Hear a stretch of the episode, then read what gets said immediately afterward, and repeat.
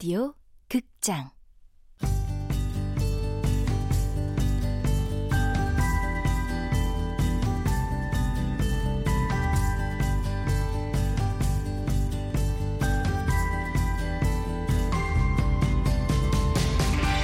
서른의 반격.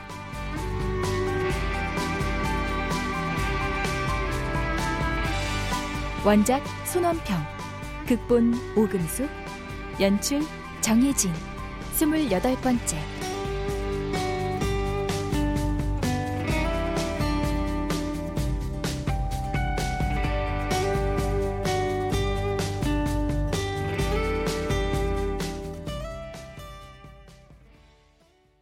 새 회사 휴에는 2주 후부터 출근하기로 했는데 지혜는 아직 유 팀장에게 말을 하지 못했다.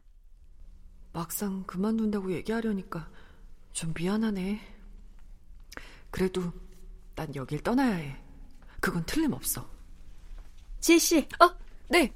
아, 왜 이렇게 놀랄까? 나한테 뭐 숨기는 사람처럼? 아, 그, 그런 거 없는데요.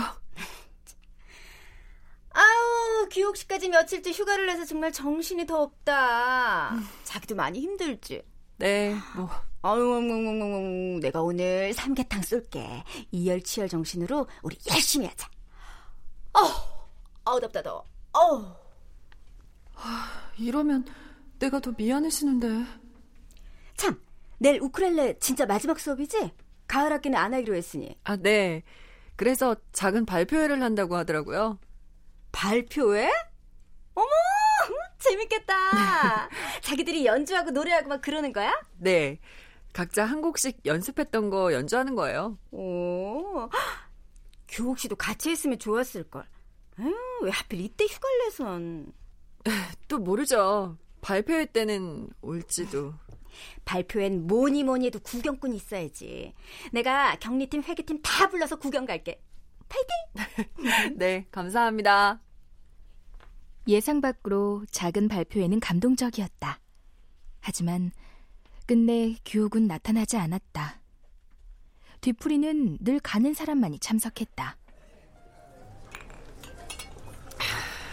아니, 무인 씨는 공모전 준비 때문에 바빠서 안 올 줄 알았는데? 네, 뭐. 어, 그러고 보니 무인 씨 오늘 이상하네. 발표회 때부터 쭉 웃지도 않고. 아니, 무슨 일이 있어?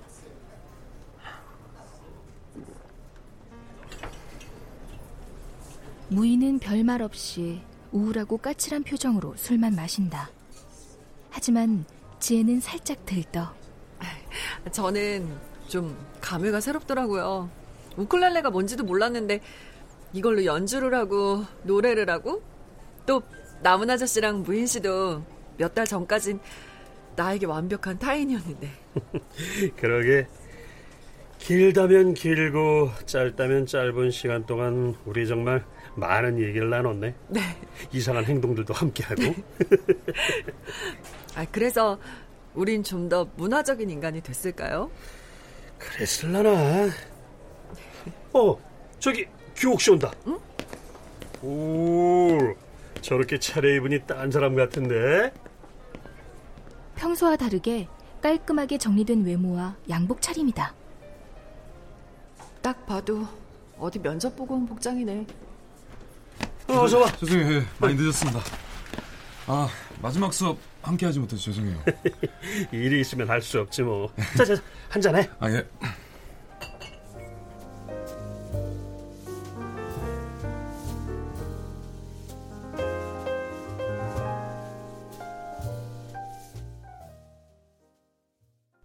그날의 분위기는 묘했다. 지혜와 규옥은 서로 시선을 안 마주치려 노력했고 자꾸 얘기가 끊겼으며 화제를 찾기 위해 애를 썼다. 무슨 이유인지 무인은 벌써 취한 상태다. 어, 무인 씨, 어, 왜 이렇게 술을 빨리 마셔? 안주도 좀 먹고 천천히 마셔. 응? 저 이제 글 안 쓰려고요. 응? 무슨 소리야? 글 다시 시작한 지 얼마 안 됐잖아. 그동안 여러 번 고민했는데 이번엔 진짜입니다. 다시는 시나리오 안 쓸 겁니다. 아니, 아니, 공모전 준비한다고 했잖아요. 안 냈어요. 응? 어차피 내도 되지도 않겠지만요. 어디 학원 강사 자리나 알아볼 거예요. 아니, 안 되더라도 내 봐야죠. 글쟁이는 글을 써야 한다고 그랬잖아요. 슬럼프 극복하기까지 꽤 용기를 내셨었는데 그렇게 포기하면 이 동영상 한번 보세요. 어, 뭐예요? 뭔데?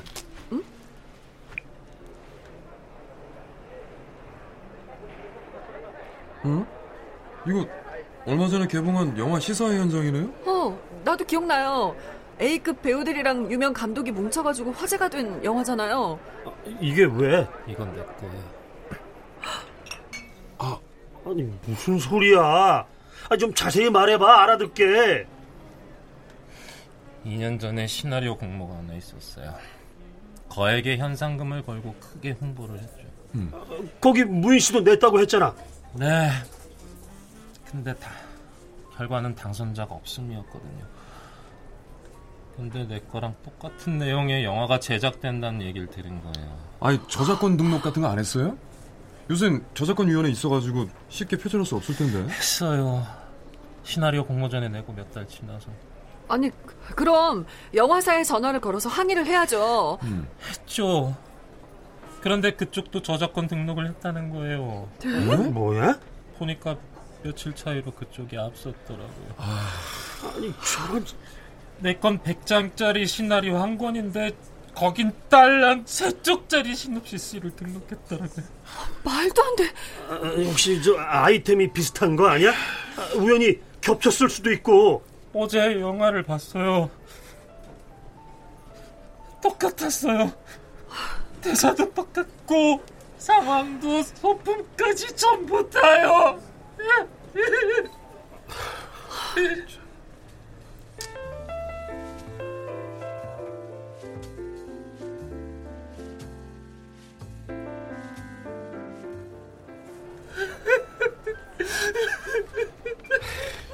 진정해. 방법이 있을 거야. 어? 아니요. 이 영화 메인 투자자 어딘 줄 알아요? DM이에요. 우리나라에서 가장 큰 극장 체인 가지고 있는 DM이라고요. 이런 일에 대기업이 연루됐다는 건 절대 이길 수 없다는 뜻이에요. 아, 저 분명히 방법이 있을 거예요. 요즘 세상에 크다고 해서 무조건 힘으로만 밀고 갈 수는 없다고요. 그, 그 자식들이 꿈쩍 않으면 게시판도 있고 SNS도 있잖아. 항의할 창구는 많아. 항의한다고 소용 있을 것 같아요? 증거를 대면서 인터넷에 토로해봤자 하늘 아래 새로운 얘기가 없단 답이 달리겠죠. 성공해서 운명의 서름을 갚으라는 말 따위 나 하고 찌질한 사람의 넋들이라고 여기더라고요. 무인은 흥분으로 얼굴이 더욱 붉어진다. 빼앗겨도 되찾아올 수 없고 내 거여도 내 거가 아니에요. 난 그냥 이름처럼 없는 사람이라고요. 무인의 없는 사람이라는 말에 그들은 가슴 깊은 곳에서부터 뜨거운 뭔가가 치밀어 오르는 걸 느낀다. 십수년간 달고 살았던 공윤의 그림자를 떨쳐버린 용기가 솟구쳐 가서 항의해요. 가만히 있으면 그렇게 해도 되는 것처럼 취급한다니까요. 하지만 그런다고 뭐가 달라져? 한영철 의원 기억나지? 잘만 살고 있잖아. 얼마 전 아침 TV 토크쇼에 나와서는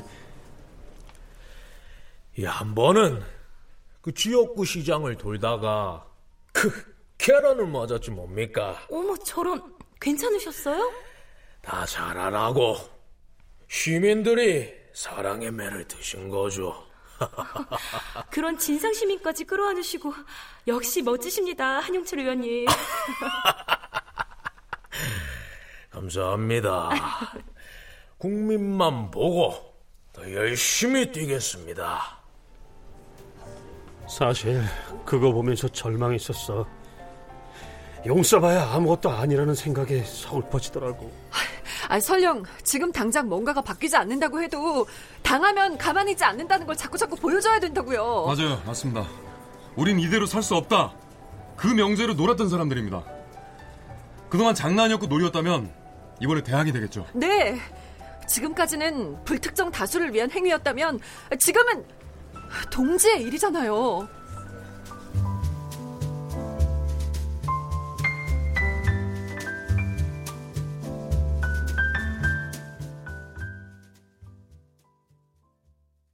영화는 흥행의 고공가도를 달렸고 규옥과 지혜는 디데이를 위해 남은의 집에 모여 면밀히 계획을 짠다.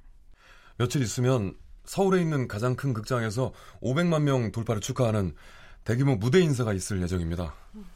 그 무대에 우리가 올라간다는 거지? 예. 그렇지만 우리의 목적은 그 영화를 개봉관에서 내리는 게 아니에요. 배우와 스탭들의 노고가 깃든 작품 함부로 대할 순 없으니까. 맞아요. 그저 아무도 못 올라갈 거라고 생각한 무대에 올라서 소리치는 거. 그게 우리가 할 행동이죠. 음. 근데 씨는 어디서 뭘 하고 있는 거야? 아, 아저씨 전화 한번 해보세요. 그럴까?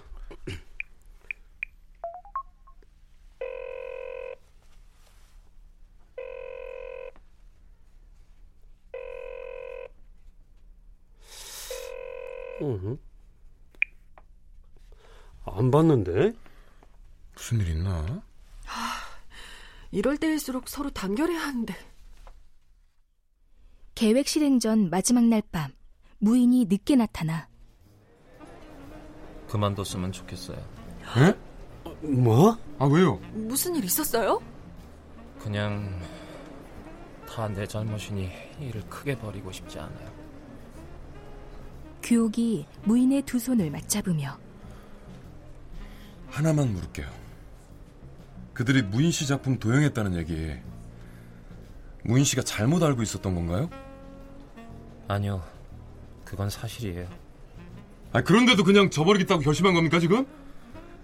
설명할 수는 없어요. 단지 난 할 수 없단 것 뿐이에요. 어차피 아... 무것도 바뀌지 않아요. 하지만 무인 씨 바뀌지 않는다고요.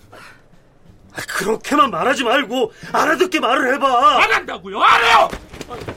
무인 씨, 무인 씨. 무인 씨! 아니, 아니 본인이 싫다는데 우리가 가야 해? 그러게요. 어제 좀 걸리네요. 아 벌써 잊었어요? 이거 한 명을 위한 게 아닙니다 지금. 누굴 위해서 하는 게 아니라고 아저씨. 우린 갈 겁니다. 아요. 나 갈 겁니다 난. 설령 무인 씨가 오지 않더라도.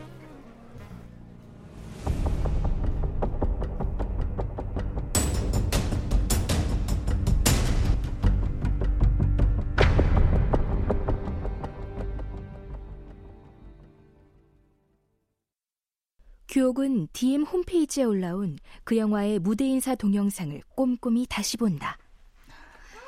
어, 저는 시나리오를 보자마자 이건 해야 한다고 생각했습니다. 한국에서 이렇게까지 만들 수 있나 진짜 기대됐거든요. 어, 선배님과의 호흡이요? 아, 정말 좋았죠. 편안하게 리드해 주셔서 전 그냥 따라가기만 하면 됐어요. 어, 평소 존경하는 우리 감독님이 만드시는 거니까 분량이 많지 않아도 동참해야겠다는 생각을 했어요. 어, 사실 이 영화는 오래전부터 구상했던 작품이라 애정이 많은 작품입니다. 열심히 찍었습니다.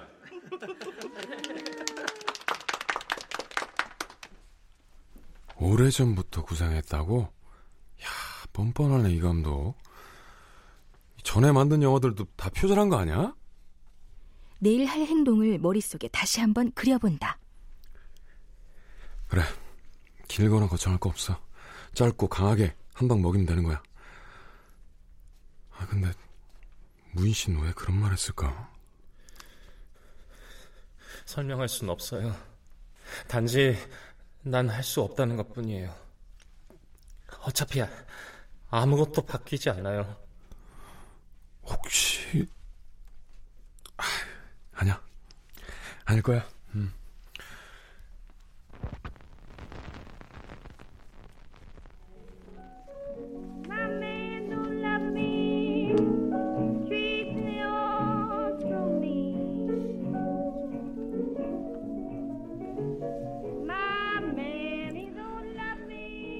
이젠 놀이가 아니라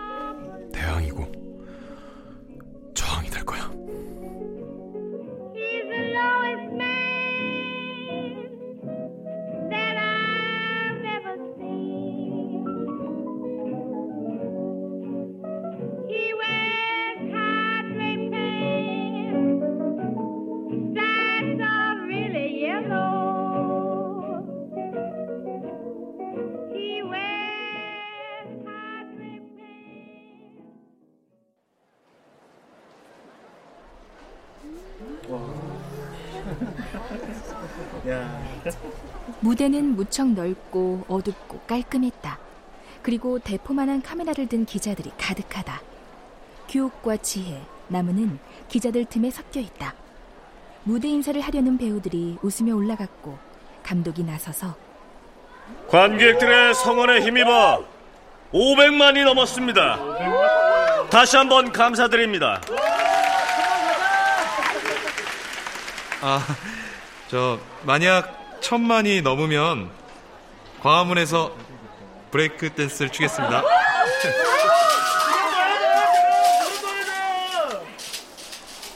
그 순간 세 사람은 가면을 쓰고 무대 위로 일제히 올라간다. 이, 이 이건 이, 이 영화는 지혜가 들고 있던 플래카드를 펼치자 붉은색 손글씨가 보인다. DM은 사과하고 잘못을 바로잡아라. 이, 이 이건 그러니까 이, 이 영화는 자, 이 영화는 DM의 작품이 아닙니다. 저희는 DM에게 작품을 빼앗긴 친구를 대신해 이 자리에 섰습니다. 여러분! 그 순간 마이크가 꺼진다. 하지만 힘껏 이건 힘없는 시민 작가의 꿈을 짓밟은 거대 자본을 추악하고 잔인한 행태입니다, 여러분!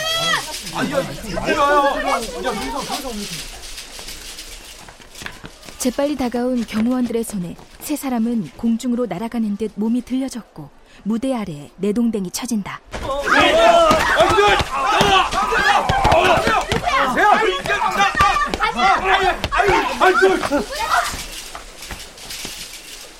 어딜 가면? 어, 난 몰라. 세 사람이 벗겨진 가면에 당황할 때 뒤에서 넉살 좋게 웃으며 조연 배우가 어머 어머 아유 감사합니다 홍보용으로 저희가 준비했던 이벤트예요 좀 썰렁해서 중간에 좀 끊었어 우리 애기들 연기 연습 좀 해야겠어 응?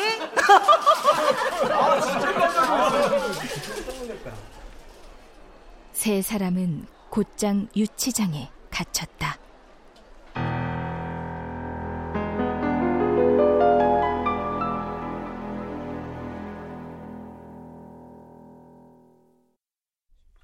출연 공경은, 정영석, 신소윤, 오인성, 홍우백, 정운석, 김인영, 임희진, 김용, 최정윤, 박주광, 이지선, 허예은. 해설 이명호, 음악 박복규, 효과 박광훈, 노동걸, 윤미원, 기술 김효창